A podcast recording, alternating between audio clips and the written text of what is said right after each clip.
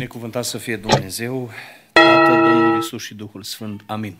Aș vrea din nou, dacă nu-i prea mult, să vă invit să vă ridicați în picioare alături de mine, să deschidem Sfintele Scripturi în cartea 1 Samuel, capitolul 17, de unde aș vrea să citim de la versetul 31 până la versetul 50, o citire mai lungă, de aceea cu respect și reverență să ascultăm în prezența Domnului al său cuvânt de la pagina 309 din Scriptură. Amin. Când s-au auzit cuvintele rostite de David, au fost spuse înaintea lui Saul, care a trimis să-l caute. David a zis lui Saul, nimeni să nu-și piardă nădejdea din pricina filisteanului acestuia.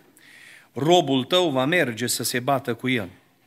Saul a zis lui David, nu poți să te duci să te bați cu filisteanul acesta, căci tu ești un copil și el este un om războinic din tinerețea lui.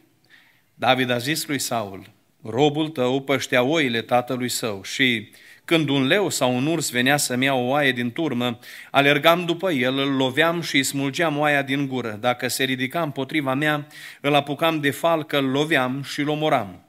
Așa a doborât robul tău leul și ursul și cu filisteanul acesta, cu acest netăiat împrejur, va fi ca și cu unul din ei, căci a ocărât oștirea Dumnezeului celui viu. David a mai zis, Domnul care m-a izbăvit din gheara leului și din laba ursului, mă va izbăvi din mâna acestui filistean. Și Saul a zis lui David, du-te și Domnul să fie cu tine. Saul a îmbrăcat pe David cu hainele lui, i-a pus pe capul un coif de aramă și l-a îmbrăcat cu o platoșă. David a încins sabia lui Saul peste hainele lui și a vrut să meargă, căci nu încercase încă să meargă cu ele. Apoi a zis lui Saul, nu pot să merg cu armătura aceasta, căci nu sunt obișnuit cu ea. Și s-a dezbrăcat de ea. Și a luat toiagul în mână și a ales din pârâu cinci petre netede, le-a pus în traista lui de păstor și în buzunarul hainei. Apoi cu praștia în mână a înaintat împotriva filisteanului. Filisteanul s-a apropiat puțin câte puțin de David și omul care îi ducea scutul mergea înaintea lui. Filisteanul s-a uitat și când a zărit pe David a râs de el, căci nu vedea în el decât un copil cu păr bălai și cu față frumoasă. Filisteanul a zis lui David, ce? Sunt câine de vii la mine cu toiege?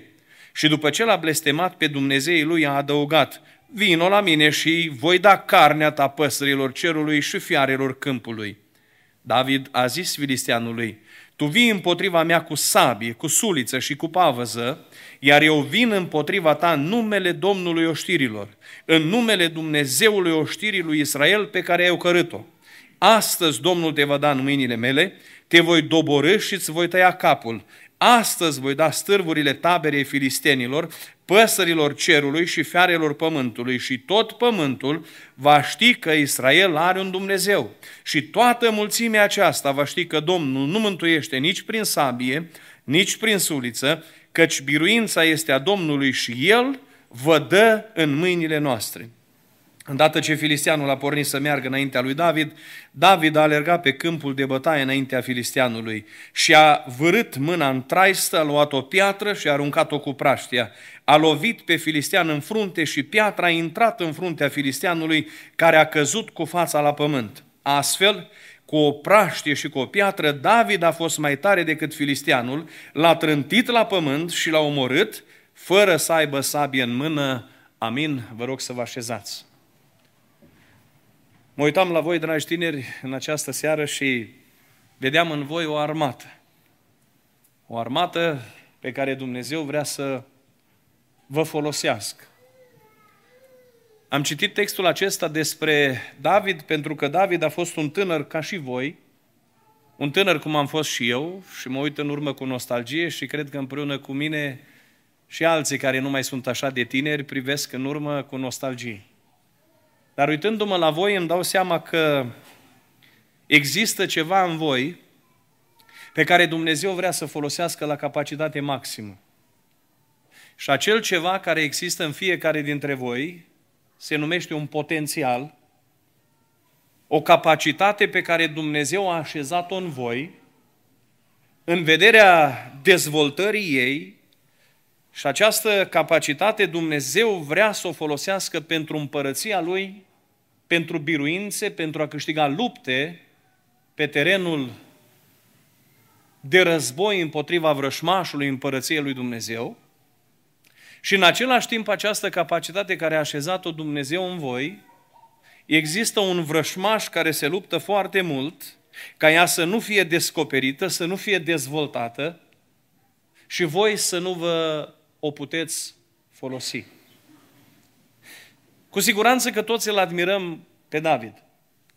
Cu siguranță când ne uităm și rostim numele David, avem de rostit numai lucruri de bune și omul acesta ne fascinează prin viața lui, ne fascinează prin ceea ce a realizat pe câmpul de bătălie și poate cel mai remarcabil moment din viața lui e momentul acesta din Valea Terebinților, când cu o praștie, așa cum am citit, fără să aibă sabie, fără să aibă suliță, fără să aibă pavăză, asemenea lui Goliat, el reușește să învingă pe cel mai detemut dușman al armatei, al, al poporului uh, Israel.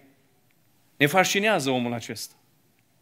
În seara aceasta eu aș vrea să vă vorbesc, dragi tineri și frați și surori, despre celelalte lupte care le-a câștigat David înainte să câștige bătălia cu Goliat. A avut câteva lupte tânărul acesta care le-a dus, le-a câștigat și câștigând bătăliile acestea, lupta cu Goliat a fost cea mai simplă, cea mai fără probleme. Totodată vreau să spun că luptele acestea le veți duce și voi, le duceți și voi, trebuie să le câștigați și voi și mai apoi, când stă Goliat în față, va fi foarte simplu să-l înfrângeți, dintr-o singură lovitură. Haideți să ne uităm în cuvântul lui Dumnezeu și să vedem câteva lupte care le-a câștigat David înainte să câștige în Valea Terebinților. El a avut câteva lupte de dus. Adevăratele lupte, zice Scriptura, se duc pe teren spiritual, pe teren duhovnicesc. Efeseni, capitolul 6, spune, voi nu aveți de luptat împotriva cărnii și a sângelui, ci voi aveți de luptat într-un mod duhovnicesc, într-un mod metafizic, dacă pot spune așa, într-un mod spiritual, împotriva domniilor, stăpânirilor, căpeteniilor care sunt în văzduh, împotriva acestor legături pe care cel rău vrea să le facă și vrea să le aducă în viața fiecărui om ca să-l facă neputincios și inutil pentru lucrarea lui Dumnezeu. Repet și zic încă o dată, dacă îmi doresc ceva de la tinerii din biserica dumneavoastră și de la toți tinerii din Biserica Universală a Domnului Hristos, e ca Dumnezeu să vă poată folosi la potențial maxim. Ziceți amin. E cel mai bun lucru care poți să ți se întâmple, să te folosească Dumnezeu la potențial maxim. David a fost omul acesta. Și când există cineva folosit de Dumnezeu după potențialul așezat în el, noi ne uităm cu apreciere și cu admirație. Prima luptă care a câștigat-o David, și o luptă grea, o luptă care mulți o pierd, a fost lupta cu disprețul fraților săi. De mic omul acesta, tânărul acesta, a fost supus la o presiune de a dezvolta în el un complex de inferioritate. Și o să vă spun de ce. Spre deosebire de secolul 21, perioada noastră, când ultimul născut în familie parcă e cel mai drăgălaș. E cel de care ne ocupăm cel mai mult. E cel care e mezinul și e moștenitorul și cel mai important. Pentru cei din vremea aceea, cel mai important era întâiul născut. Și dacă era și băiat, părinții numai spre el priveau și dacă era și din seminția lui Iuda, cu toții se așteptau că poate în el sau din el Dumnezeu avea să-l scoată pe unsul, pe cel care fusese profețit de patriarhul lor. Cel mai mic în casa lui Isa era David. Și când vine Samuel, trimis de Domnul după lepădarea lui Saul, să ungă un împărat din, din casa lui Isai, primul care e scos la înaintare de către Isai zice, uite-l pe Eliab, ăsta a făcut mare, puternic, zice, cu ăsta mă laud. Și Domnul se uită, se uită Samuel și Domnul zice, mm, nu el. Dacă nu el, zice, o fi făcut ceva Eliab, îl aduc pe Șama. Și ăsta, a doilea. Și din nou primește interdicție Samuel și zice, nici ăsta nu e. Și Doamne, și îl aduce pe Aminadab și vine Aminadab și se gândește Samuel, cam ăsta sigur e. Și Domnul zice, nici el, nu te mai uita la înfățișare. L-am lepădat. Și trec așa toți fiii lui Isai prin fața lui uh, Samuel și Samuel primește interdicție în dreptul fiecăruia. Zice, nu, nici ăsta. Și atunci se întreabă Samuel și zice, Doamne, de ce m-ai trimis în casă? Și Samuel întreabă pe Isai, nu mai ai pe niciun fiu? Că eu am fost trimis să ung un împărat în casă la tine dintre băieții tăi, nu dintre țeruia și celelalte surori care mai le avea David. Și zice, da, mai avem unul. Ăsta e la oi. ăla e cu oile. Nu e așa important. Zice, mai, mai este unul. Totuși chemați-l și pe el.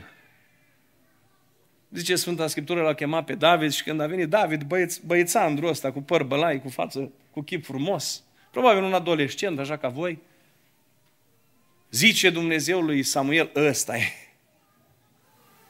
Acum gândiți-vă dumneavoastră că lui David nu i-a fost ușor, dragi tineri. Să trăiască cu asemenea frați, care în fiecare zi îl disprețuiau. Uitați-vă la pasajul de aici din 1 Samuel, capitolul 17, când vine în tabără să aducă mâncare fraților săi, îi iese Eliab înainte, fratele lui mai mare, versetul 28 din capitolul 17, și spune, pentru ce te-ai coborât aici și cu el lăsat acele puține oi în pustie? Îți cunosc eu mândria și răutatea inimii. Dispreț. Există câțiva factori care nouă ne definesc imaginea noastră de asupra noastră înșine. Și factorii aceștia nu sunt oglinda. Cu siguranță că perioada asta cel mai mult vă uitați în oglindă, așa -i? Există o perioadă când și băieții și fetele, parcă oglinda devine foarte important. Dar nu poate să surprindă oglinda imaginea ta reală. Și oglinda niciodată nu te va arăta cum ești în realitate. Sună ciudat.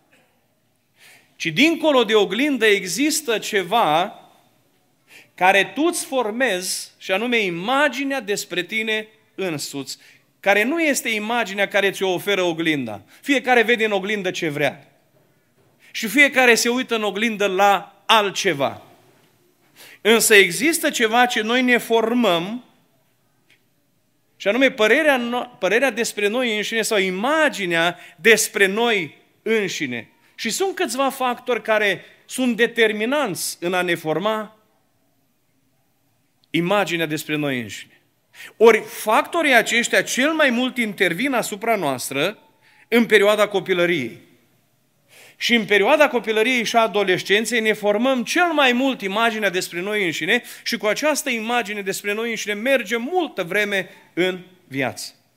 Și dacă nu ne-am format imaginea în mod corect despre noi înșine, putem să avem o imagine deformată despre noi înșine, neavând o imagine corectă despre noi înșine, nu ne putem folosi potențialul care l-a așezat Dumnezeu în noi și dați-mi voie să spun, putem să trăim, poate e forțat termenul, cu handicap toată viața.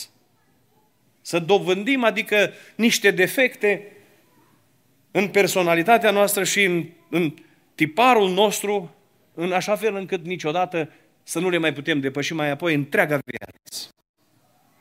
Primul factor care îți determină părerea despre tine este frumusețea. Frumusețea asta fizică. Sunt unii și sunt unele care sunt foarte frumoase. Și trăim într-o lume care creează standarde și spun așa, ca să fii frumoasă, 90, 60, 90. Tenul perfect, părul nu știu cum, ochii nu știu cum, să n-ai nasul nici mai mare, nici mai mic. Și lumea aceasta vine și spune, uite, ca să fii categorisită frumoasă și să fii catalogat frumos, trebuie să fii cam așa. Și tu când te uiți în oglindă îți dai seama că nu-i deloc așa. Și vezi, ba pistrui, ba urechile parcă nu stau cum trebuie, ba nasul te face de râs, ca pe mine uneori. Și tot felul de defecte sunt în trupul tău și le vezi pentru că standardul e acolo și atunci tu îți dezvolți despre tine o părere mai joasă decât ar trebui și dezvolți în tine acest complex de inferioritate. Eu nu sunt frumos ca cutare. Și cutare care e frumos după standardul societății, e apreciat, e admirat, e scos în față, e notat. Și tu nu ești așa. Și atunci tu dezvolți despre tine gândirea asta și zici, nu sunt așa. Și trăiești cu gândul acesta, trăiești în felul acesta și apoi toată viața ta va fi afectată de lucrul acesta, de această imagine neadecvată despre tine însăți. Al doilea factor care determină sau ne uh, e determinant în părerea noastră despre noi înșine, e inteligența. Nu e așa că trăim într-o lume în care doar cei de nota 10 sunt cei mai buni. Doar cei de nota 10 sunt apreciați. Care părinte dintre dumneavoastră, dragi părinți, mă adresez acum, vă bucurați când vă vine copilul acasă cu șapte? Când vă vine de la școală cu nota șapte, să ziceți, bă, ce bine că ai luat șapte. Că și noi, părinții, fără să ne dăm seama, că unii dintre voi sunteți de șapte. Nu toți din sală care mă ascultați în această uh, seară, în această după mea, sunteți de 10. Trebuie să recunoaștem asta. Dar noi toți am vrea să fiți de 10. Și când vine câte unul dintre voi acasă și noi vă întrebăm, cât ai luat? 7. Și cât o luat alocutare? 9. Și de ce a putut ăla să ia 9 și tu n-ai putut să iei 9? Pentru că tu ești de 7. Și atunci, noi imediat te declasificăm și ceilalți te declasifică. Și spun, dacă nu ești de 9 sau de 10, nu ești valoros. Valoros să ia de 10. Și în felul ăsta, fără să ne dăm seama, noi ca părinți de multe ori, Dumnezeu să ne ajute să ne pocăim și să ne dea înțelepciune, vă declasificăm sau vă devalorizăm sau vă creăm o imagine neadecvată despre voi înșivă. Și când mereu și mereu tu te gândești, ăla la nouă, eu sunt de șapte, tu dezvolți în tine următoarea sau următorul mod de a te evalua. Mereu te vei evalua prin ochii altora. Vai, vreau să mă lupt și să fac tot ce pot ca să mă ridic la standardul și la așteptările mamei și tatei. Vreau să mă lupt toată viața să depășesc pe cutare și pe cutare. Tot scopul meu în viață este să mă ridic și să uh, mereu tu te estimezi prin cum te văd alții. Și iată că tu s-ai defectat, dacă pot să zic așa, părerea corectă despre tine. Și nu-ți vezi într-adevăr adevărata valoare. Un alt factor care îți afectează și e determinant în formarea părerii despre tine, părerii corecte despre tine, este, dacă pot să zic așa, ă, statutul social, părinții, nu? Una e să fii fiul lui cutare, să fii fica lui cutare, care e renumit, și alta e să te întrebi la școală, dar părinții tăi cu ce se ocupă? Păi părinții mei sunt și ei. Se ocupă și ei cu ceva. Nu vi s-a întâmplat lucrul ăsta? Altul să zică, și să fie favorizat pentru că e băiatul cu tare și taixul și maică sa sunt nu știu ce oameni importanți și voi să fiți așa complexați de lucrul ăsta și bă, parcă să vă fie rușine cu părinții voștri că ai voștri nu sunt ca ai lor și valoarea voastră să vă vedeți datorită părinților pe care îi aveți. Și ăsta e un factor. Din ce familie vine uneori când începe fata ta să vorbească cu un băiat, drag părinte, întreb, dar de-a cui e? A, de-a ăla, mm.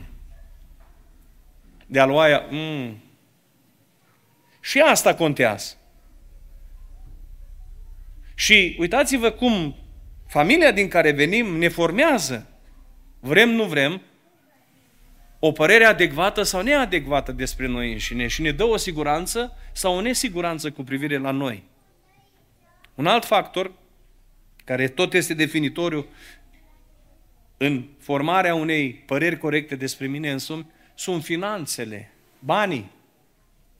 Pe una este când te aduce la școală cu Mercedes și ai ultimul tip de telefon, nu știu care e ultimul apărut acum, de iPhone. Și alta este când tu te duci la școală poate cu ghiozdanul care a venit fratele tău mai, mai mare și ei și Adidas și lui, că tu încă nu și-au permis părinții să-ți cumpere Adidas și mai porți încă din hainele alea vechi și toți vin îmbrăcați cu poate cele mai tari firme și tu vii îmbrăcat cum vii și de unde vii, normal că în tine însuți s-a creat lucrul acesta. Și imaginea care tu ți-o formezi ca tânăr despre tine însuți, nu e imaginea care Dumnezeu o vrea ca tu să o ai despre tine însuți.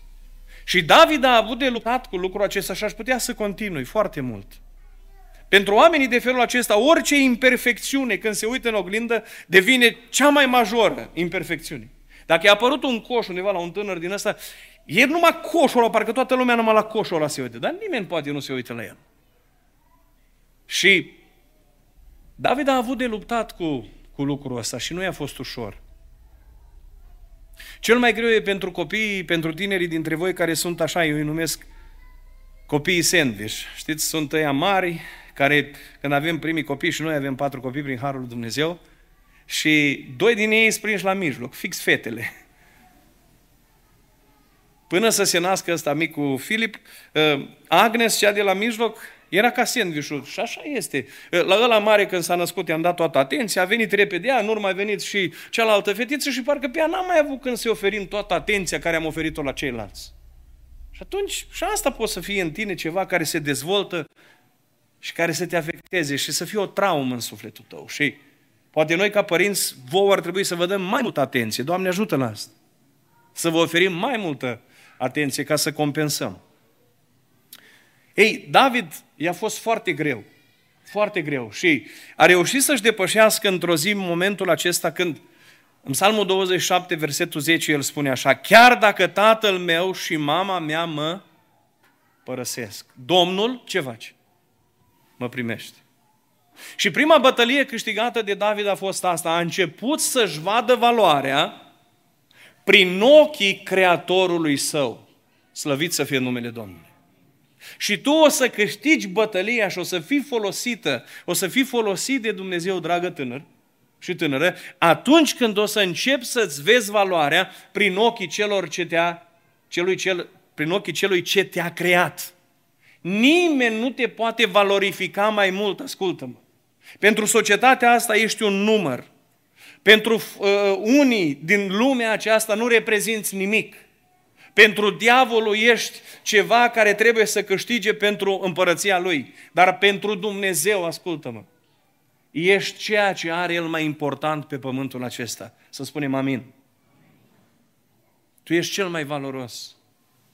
Și David s-a uitat într-o zi și a zis, nu mă mai interesează ce zice Eliab. Și el nici nu mai discută cu Eliab. Uitați-vă în Valea Terebinților, se uită la el și zice, ce, n-am voie să vorbesc așa? L-a lăsat, s-a dus. Nu s-a mai complicat cu el. Să stea să dea explicații, să stea să explice lui Eliab, Eliab, stai să vezi că n-ai dreptate, că eu de fapt nu sunt mândru, că eu de fapt n-am problemele de care mă acuz. Nu, a zis, bă, mă duc mai departe, nu mă interesează.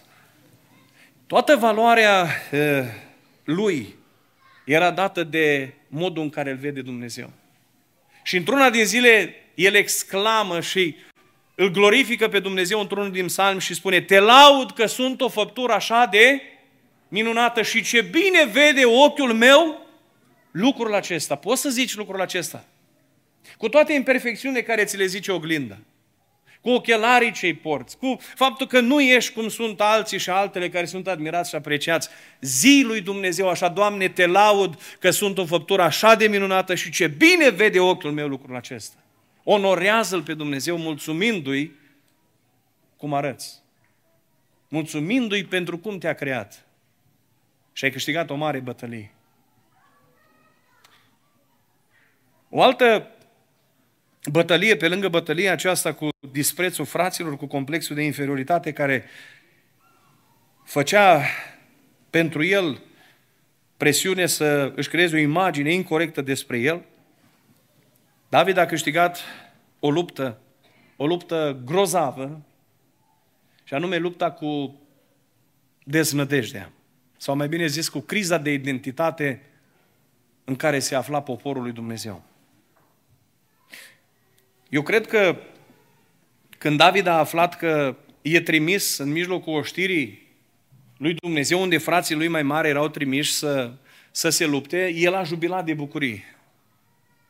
Și anume, David, mă gândesc, nu mai putea de bucurie că în sfârșit are ocazia să vadă marea oștire a lui Israel. Oștirea aceea cu care Dumnezeu făcuse lucruri extraordinare. O știre aceea cu care Dumnezeu dăduse biruințe extraordinare, că nu departe era vremea judecătorilor, în care Dumnezeu a lucrat extraordinar, auzise despre biruințele lui Saul, despre o știre asta care a biruit filistenii altădată, a biruit pe amaleciți, a făcut lucrări extraordinare și zicea David, abia aștept să mă duc acolo să văd cum sar așa capetele filistenilor, să văd cum Dumnezeu dă biruința, să fiu acolo când se strigă victoria. Și când ajunge David, vă spuneam și de dimineață, trăiește acolo ceva extraordinar. Vede că oamenii aceia despre care el s-a așteptat să fie cumva, erau altfel. Doar strigau, dar nu făceau nimic. Doar spuneau și povesteau despre biruințele de altă dată, despre lucrările extraordinare de altă dată, dar el cu ochii lui nu trăise niciuna. El cu ochii lui nu văzuse niciuna. Se aștepta să vadă și nu vedea. Și atunci putea imaginea asta să fie extraordinar de dezolantă și să-l dărâme și să-l transforme foarte ușor într-unul din ei. Să intre și el în șirul de bătaie, să scoată și el strigăte și dimineața și seara, să fie ca ei.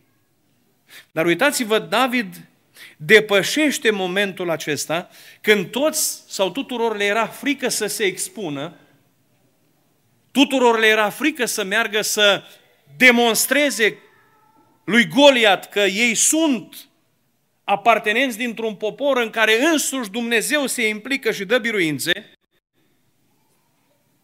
că el zice și mărturisește credința lui. Va ști astăzi tot Israelul și vor ști astăzi și filistenii că Dumnezeu nu dă biruință prin sabie și prin suliță, ci biruința este a lui Dumnezeu, slăvit să fie numele Lui. În criza asta de identitate în care se afla Israelul, David, în loc să fie cuprins de deznădejde, așa cum poate mulți dintre voi puteți fi, că din cauza asta aveți întrebări. Că din cauza asta sunteți frământați.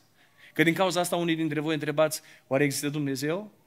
Că dacă ați fi văzut multe vindecări aici, că dacă ați fi văzut poate minunile lui Dumnezeu aici, că dacă ați văzut din nou o biserică plină de Duhul Sfânt, cum era biserica altă dată, întrebarea asta era în plus. Dar trebuie să recunoaștem că noi, ca și poporul al lui Dumnezeu, trăim și noi o criză de identitate. Și când trăim criza asta, că parcă nu mai e ceea ce se întâmplă cu ceea ce spunem. Că nu contează atât de mult, dragi tineri, ce spunem noi. așa -i? Ci contează ce vedeți voi. Ori de văzut nu prea se mai vede. Și atunci poți foarte ușor să devii un critic, să devii foarte ușor un sceptic, poți foarte ușor să te năruiești în credința ta sau poți să faci ceea ce a făcut David. Zice Scriptura, culmea, când înaintașii lui nu-i oferă un model, el nu le face reproșuri, putea să meargă la ei să le zic, măi, vouă nu vi rușine. Mă puneți mâna pe sabie. Mă, de ce aveți suliță? Bă, dar nu sunteți voi armata lui Dumnezeu. Știți ce zice? Îmi place ce zice. Zice, nimeni să nu-și piardă nădejdea. David încurajează. David este cel care când ceilalți se luptă cu deznădejdea și Poporul era terminat când a apărut Goliat, toți erau așa, tremurau de frică. David se duce și când oamenii de la care el aștepta un model, nu-i oferă modelul acela, el stă în capul oaselor și zice, nimeni să nu-și piardă nădejdea, ascultați-mă bine, dacă vouă vă este frică să vă expuneți, Eu am curaj să merg. Și încurajează. E o bătălie care a câștigat-o, așa -i? Putea să devină ca ei. Putea să meargă din rutină în rutină cum mergea poporul. Și rutina le-a adus ruină. Însă David devine acel factor care culmea. Rămâne peste timp în istorie ca personajul principal în jurul căruia se coagulează statul Israel și astăzi, dacă au evrei un steag, pe steag e o stea și steaua asta e numită steaua lui David. Pentru că David câștigă bătălia asta grea, care trebuie să o câștigați și voi. Și eu cred cu tărie că în generația voastră, de se vor ridica oameni asemenea lui David, Dumnezeu vă va folosi într-un mod extraordinar, lucrând într-un mod mai ceva de cum a lucrat cu străbunicii, cu bunicii voștri. Doamne ajută la lucrul ăsta. Trebuie să câștigați bătălia asta. Nu trebuie doar să vă mulțumiți cu ceea ce spuneți, ci trebuie să și faceți. Pentru că, dragi tineri, nu se aștepta în ziua aceea nici Goliat, nici Israel, nici Saul, ca Dumnezeu să dea biruința prin adolescentul ăla cu păr bălai. Poate că nici noi nu ne-am așteptat în această seară ca să se ridice dintre voi o tânără, un tânăr și să zică așa vorbește Domnul și Dumnezeu să vorbească cu daș și amin prin voi. Poate nu ne-am așteptat. Dar ce spuneți, poate Dumnezeu să facă asta? Vreți să fiți oameni aceștia? Să te ridici în numele lui Dumnezeu și cu credința aceea de uh, inocent, care tu o ai, care n-ai experiența mea și experiențele altora și deznăderi și lupte și înfrângeri și falimente și alte lucruri care poate le-am acumulat în viața mea. Să te ridici cu credința aceea inocentă și să zici, Doamne, merg în numele Tău, îmi dau așa drumul în brațele Tale, mă abandonez cu tinerețea mea în brațele Tale, folosește-mă pentru generația mea. Și Dumnezeu o va face într-un mod extraordinar. Dar tu ca să poți fi folosit, Vreau să spun ceva în seara aceasta și să zi minte lucrul ăsta. Tu trebuie să înveți să-ți construiești corect slujirea. E frumos să ieșiți în față să cântați. E frumos să dați bilete și să cântați individual sau să cântați în grup și acum cu rețelele acestea și cu media care o avem, ne facem foarte ușor cunoscuți. Dar vreau să-ți dau un sfat. Înainte de a căuta să te faci cunoscut, ține minte principiul ăsta asigură-te că întâi te-ai făcut necunoscut. Și ce vreau să zic?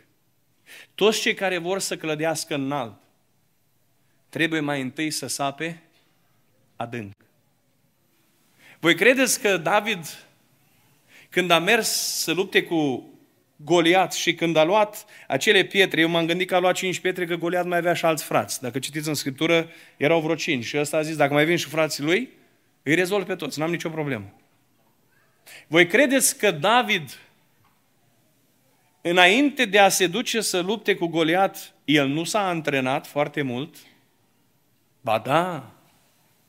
Adică David a săpat adânc. David când și-a făcut construcția vieții lui și slujirea lui înaintea lui Dumnezeu, din cauza asta Dumnezeu a făcut ceva atât de măreț prin David. Pentru că David în ascuns a săpat adânc, s-a antrenat. A fost un om disciplinat în relația lui cu Dumnezeu.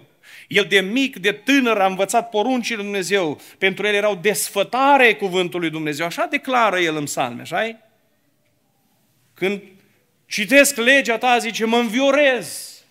O iau în, înaintea zorilor și intru în părtășie cu tine și te rog, Dumnezeu, zice, nu te depărta de la mine. Ei, Vrem să facă Dumnezeu ceva măreț cu voi. Dar dacă nu săpați adânc, dacă nu vă faceți întâi nevăzuți, ce înseamnă asta? Înseamnă că vii să cânți o cântare înaintea bisericii. Și când vii să cânți o cântare înaintea bisericii, te uiți și cam așa se întâmplă, băi, care e hitul acum? Care e pe uh, media cea mai vizualizată? Care e ultimul hit? Că avem și noi hiturile noastre. Păi cu tare, are, aia, aia are impact, aia o să o cânt. Dar nu asta e ideea. Ideea este înainte să cânți o cântare sau să faci o slujire înaintea noastră, să te duci înaintea lui Dumnezeu într-o zi de post. Să stai înaintea lui Dumnezeu în rugăciune și să zici, Doamne, eu vreau să fiu de, de folos poporului Tău. Eu vreau să fiu de folos bisericii tale. Doamne, ce să fac? Ce cântare să aleg atunci când cânt eu să plece duhurile, exact ca în cazul lui Saul. Atunci când cânt eu să se coboare Duhul Sfânt. Atunci când slujesc eu, Doamne, să fie toată gloria într-adevăr a Ta, că nu-i suficient să declar aici toată gloria să fie a Ta. E important să se și întâmple lucrul acesta. Și când înțelegi și începi să faci lucrurile în felul acesta, Dumnezeu onorează și clădește ceva extraordinar în viața ta. Vedeți, sunt în Scriptură, dragi tineri, închipuite două case. Una e clădită pe nisip, dar astea sunt vecine. Să știți, casele astea sunt vecine. Nu? Una e clădită pe nisip, ăla la alt o săpat. Acum să sapi în nisip până dai de stâncă nu e ușor. Acum când sapi în pământ din ăsta tare, mai e cum e. Dar să sapi în nisip la tot se surpă, tot se surpă și ai multă muncă. Ăsta a fost simplu, ăsta a venit, a pus pe nisip temelia, ăsta era la pus mobila în sufragerie și ăla tot săpa încă să caute temelia. Dar știți că a venit furtuna, a venit șuvoiul. Și când a venit încercarea, unul a rămas, celălalt s-a prăbușit și zice Scriptura, prăbușirea a fost foarte mare. Vedeți câteodată așa câte o stea din asta, așa, care se duce așa, dintr-o dată apare din nicăieri cu tare cântăreț, cu tare predicator, cu tare nu știu care, și e vedetă dintr-o dată sus. Și dintr-o dată după aia auzi că s-a și prăbușit în aceeași viteză. Ca să poți rezista și la măreție, să poți rezista și la intemperii, tu trebuie să devii un tânăr și o tânără disciplinat, care să te disciplineze înaintea lui Dumnezeu, să te disciplineze în disciplinile Scripturilor, în disciplinile sfinte, să sapi mult, să clădești corect slujirea și apoi Dumnezeu te va folosi într-un mod extraordinar. Doamne ajută la lucrul ăsta. David câștigă și bătălia asta.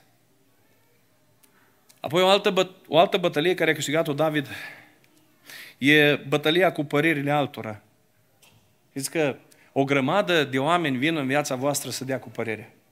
O grămadă de oameni vor să vă dea sfaturi.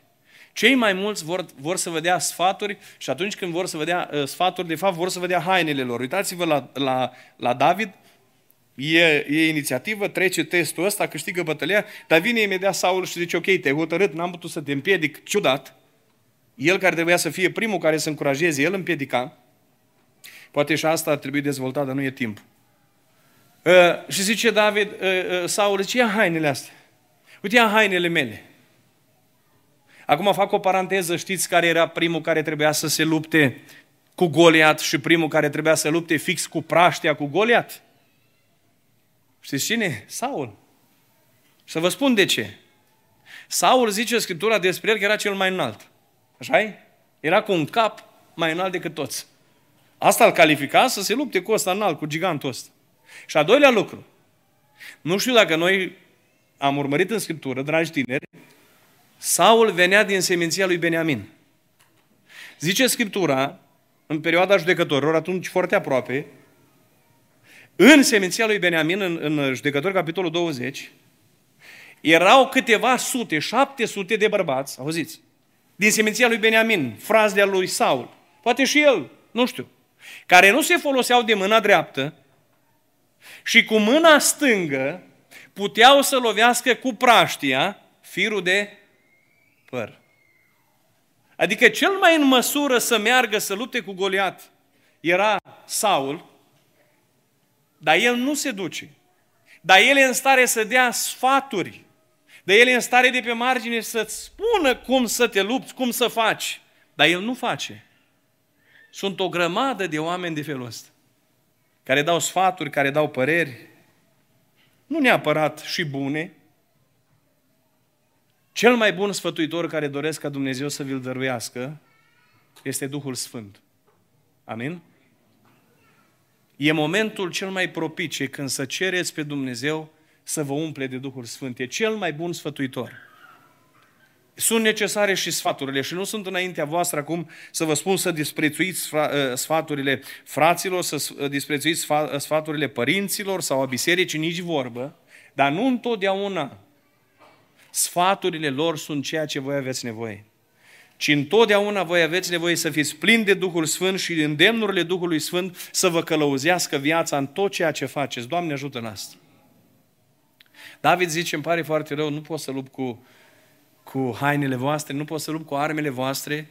Și dragi frați și surori, dragă biserică, trebuie să înțelegem și noi lucrul ăsta, e valabil și în 2023 și în secolul 21. Nu toți pot lupta cum am luptat noi și nu toți sunt chemați să lupte cu armele cu care am luptat noi. Fiecare trebuie să lupte cu arma cu care s-a antrenat. Ceea ce vreau să vă spun este că prăștiașii în armata lui Israel nu erau niște copii care se jucau cu praștea și mai, mai spărgeau becuri, cum făceam eu când eram copil. Nu. Ci prăștiașii erau o unitate de elită. Adică așa cum era infanteria, așa cum era cavaleria, așa cum erau arcașii, în armata lui Israel exista o unitate de elită numită prăștiaș. Ăștia cu praștea erau capabili, la fel ca cei din Beniamin de care am amintit, să doboare adversarul, să doboare oameni cu praștea lor. David s-a antrenat cu asta. Și cu Goliat, când te duci să te lupți, te duci să te lupți cu ceea ce te-ai antrenat. Știți că s-au dus fiul lui Șceva în fața unui îndrăcit? Erau mai mulți. Și au zis, auzi, în numele lui Isus pe care îl propovăduiește, Pavel, îți poruncim să ieși. Acum e la modă poruncitul ăsta. S-ar putea într-o zi să pățească unii ca fiul lui Șceva. Să uite demonizatul, zic, auzi, pe Isus îl cunosc, e dușmanul cel mai mare. De Pavel am auzit, dar voi cine sunteți? Adică voi veniți împotriva mea cu armele lui Pavel? Cu, cum zice Pavel, cam așa e să zicem și noi. Trebuie să te lupți cu Goliat cu armele cu care te-ai antrenat. Dumnezeu să vă împuternicească pentru că armele pe care ni le dă neprihănirea, zice Scriptura, sunt arme de lovire și arme de apărare și sunt puternice, întărite de cine? De Dumnezeu, binecuvântat să fie. Acum, mă apropii de încheiere pentru că timpul a trecut foarte repede. Uh, conform părerilor omenești, așa zicea Saul, uh, Goliat, cu Goliat trebuia să te lupți corp la corp. Adică ia sabia, ia pavăza, ia scutul, ia armura asta mea și du-te și luptă-te. Cam așa zicea Saul. Dar uitați-vă că lupta cu Goliat nu se dă corp la corp, așa cum credea Saul și cum credeau ceilalți. Asta era modul de a deturna a diavolului. Diavolul întotdeauna, am spus și de dimineață și spun din nou, e specialist în a deturna lucrurile. Și le-a inoculat evreilor, de asta erau toți speriați și niciunul nu avea curaj să meargă să lupte cu el. Le-a inoculat evreilor prin Goliat numai așa mă puteți învinge. Care vine în vale și care se bate cu mine corp la corp. Și care putea să bată corp la corp? Dar David zice, eu mă lupt cu ceea ce m-am antrenat. Și David începe să vadă niște lucruri care nu le vedeau ăștia de pe deal. Când David coboară cu praștia, cu toiagul și cu acele pietre din buzunarul haine și din trăistuță, el se uită spre Goliat venind în fugă și vede că Goliat ascultați-mă, e bolnav. Că tot gigantismul ăsta de fapt e o boală. Că de fapt ăsta suferea de o boală, de asta era și mare și există explicații medicale. Și aici, datorită bolii lui, oasele, boala lui se cheamă acromegalie sau gigantism. Și vă explic de ce. Primul simptom la acromegalie este mersul greoi. Și dacă citiți în Scriptură, în timp ce David venea spre el, zice Scriptura că uriașul ăsta, Goliat, ce făcea? Înainta foarte? Citiți, înaintea foarte încet. Ăsta abia mergea. A doilea lucru. Goliat avea miopie acută. Și o masca prin omul care mergea în fața lui să ducă pavăza. Îl al ghida, de fapt. Și de ce spun asta? pentru că el nu vedea bine. Uitați-vă ce afirmație face, că s-a uitat, a zărit pe David și a zis, ce sunt câine de vii la mine cu, cu ce? Toiege. Dar ăsta venea cu toiege sau cu un toiag? El nu vedea bine. Înțelegeți? Asta vrea diavolul, să-ți deturneze. imaginea și să te înfricoșeze și să te sperie și să te provoace prin falimente, prin ispite, prin păcate și să zică gata, ești terminat. David e cel care pune praștie, pune piatră, lovește și s-au făcut studii cu privire la pietrele din zona aceea, din Valea Terebinților, structura lor și aruncate cu o praștie de felul acela, cu ce viteză mergeau, calculat oamenii de știință. Și m-a interesat lucrul ăsta. Piatra aceea a mers cu 34 de metri pe secundă. Letală i-a fost. S-a înfipt aici pentru că la cei care suferă de boala asta, aici oasele de la frunte nu sunt lipite. E singurul loc liber. Din cauza asta, asta nici nu, putea, nu putea să poarte uh, chivăra respectivă, coiful respectiv. Nu putea să-l suporte acolo. Și în singurul loc unde era moale, acolo s-a înfipt piatra, zice Scriptura. Pentru că a fost o mână care a dirijat-o, dar David a văzut asta, ăsta e numai vorba de el. Vreau să vă spun că așa e și cu diavolul. Diavolul să știți că e numai vorba de el. Diavolul vrea să vă facă să fiți buni de nimic. Diavolul vrea să vă inoculeze că sunteți cei mai slabi și sunteți cei mai neputincioși. Diavolul strigă în fiecare zi, dați-mi un om. Pe partea cealaltă există unul care strigă, caut un om. Și acesta este Dumnezeu, binecuvântat să fie. Și Dumnezeu zice ție ca și tânăr și ca tânăr în seara asta, nu vrei să fii tu omul de care eu să mă folosesc? David zice, da, eu vreau să fiu Domn. Nu mă interesează ce zic frații mei, nu mă interesează atitudinea lor, nu mă interesează ce uh, vor zice despre mine, că vor avea tot felul de uh, prejudecăți, nu mă interesează. Doamne, vreau să mă duc în numele Tău. Și când te duci în numele Lui Dumnezeu, realizezi un lucru extraordinar. Realizezi ceea ce a zis Pavel, că el s-a dus în numele Lui Isus. În toate lucrurile, zice Pavel, în luptele acestea, noi suntem mai mult decât biruitori. Prin Cel ce a biruit deja. Și îți dai seama că satana e înfrânt. Și îți dai seama că Hristos a dezbrăcat domniile, stăpânirile și toate lucrurile acestea și le-a pus sub picioarele bisericii. Și îți dai seama că tu, un tânăr și un, o, o tânără, poți fi folosit de Dumnezeu. Dacă ai câștigat bătăliile acestea, Dumnezeu te poate folosi într-un mod extraordinar și poate face din tine un victorios și o victorioasă. Doamne ajută la lucrul ăsta. Dar tu trebuie să-ți propui să biruiești. Dar tu trebuie să te ridici și să lupți în numele Domnului. Să lupți cu criza uh, și cu disprețul fraților, cu complexul acesta de inferioritate, dacă a reușit în copilărie și în adolescență să te doboare, te-a biruit pe toată viața. Am prieteni care nu au putere să vorbească în public. Om la 40 ceva de ani. Pentru că toată viața fraților au zis, tu nu ești bun de nimic, tu nu ești bun de nimic, tu, tu să taci din gură. Ăsta nu are curaj să iasă să vorbească în public. Toată viața lui. Au reușit și a reușit omul ăsta la nivelul minții să-și creeze mentalul ăsta, ce ori zice ceilalți? Tu de acum, din seara asta, să te preocupe doar ce zice Dumnezeu. Doamne, ajută în asta. Să te lupți și să biruiești toți factorii aceștia care vin să facă presiune și să-ți deformeze imaginea despre tine. Să te ajute Dumnezeu să biruiești în, atunci când frații și surorile poate de multe ori nu-ți oferă un model și nu vezi lucruri care să te facă să mergi cu elan tu să te încrezi în Dumnezeu atunci și să faci din Hristos modelul suprem. Doamne ajută la asta. Să biruiești criza de identitate a bisericii, să biruiești poate ă, părerile celorlalți care poate de multe ori nu sunt chiar așa de corecte, ci întotdeauna să te lași folosi de Duhul Sfânt. Și mă rog, uitându-mă spre voi încă o dată în seara asta, să vă folosească Dumnezeu ca pe niște orstași ai Lui. Amin? Să folosească Dumnezeu din voi și să ridice din voi niște luptători victorioși, pentru că războiul e a Domnului, victoria e a Domnului, lupta e deja câștigată, noi doar trebuie să ne însușim biruința și Dumnezeu să ne ajute la aceasta. Amin.